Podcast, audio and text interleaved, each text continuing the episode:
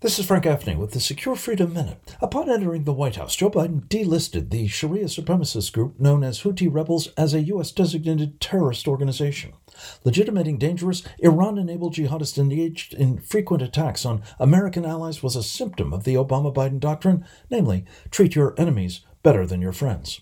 It guarantees you'll have more and stronger enemies and far fewer friends.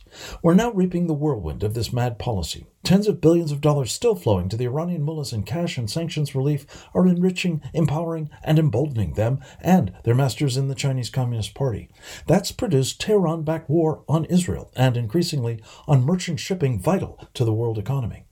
America's assuming responsibility for protecting such shipping while precluding actions that would neutralize the Houthis and punish Iran is an invitation for more and worse perils to come. This is Frank Gaffney.